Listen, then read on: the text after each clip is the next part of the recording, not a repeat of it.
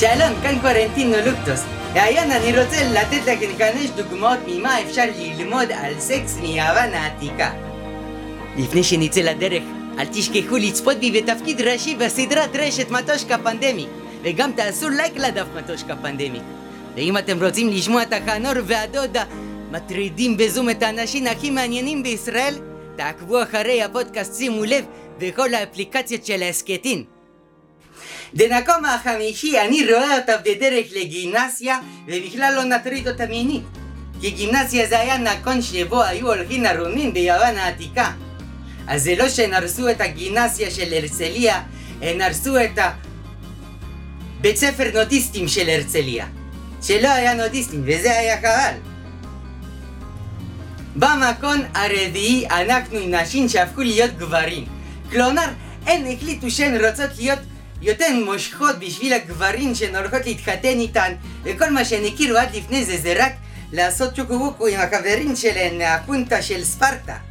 ולכן נשים היו מתחסות לגברים, מתגלחות כעצר את כל הראש שלהן כסוס, נשים היו מלגלגות את עצמן לבוד, מנסות להיראות יותר ככה נערין, יותר אנרגיקה, פחות נועה קירל. וזה למה?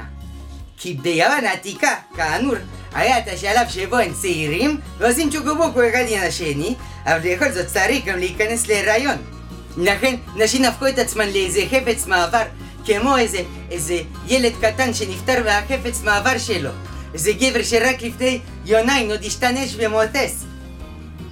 סליחה, זה לא דוגמה טובה.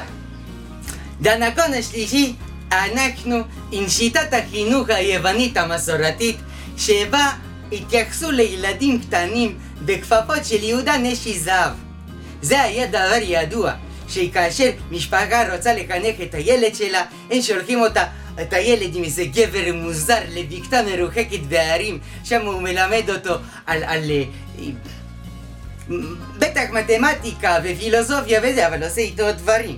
וזה היה דבר שהיה נורא מקובל.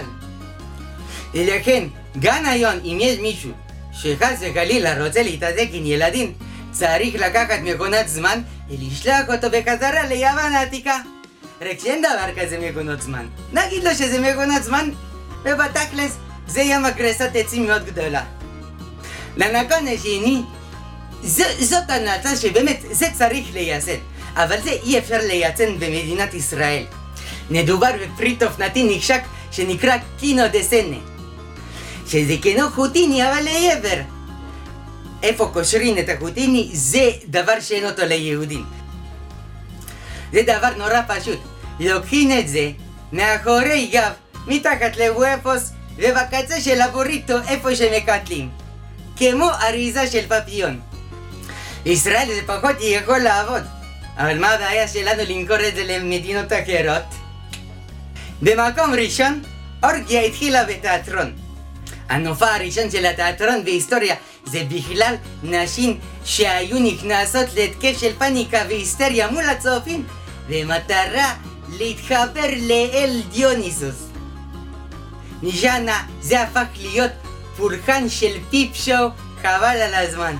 רק שמתישהו קצת התחיל להתנעס להן מלעשות את הדבר המנופלא הזה של התיאטרון, שבאותן ימים קראו לזה בגלל אורגיה.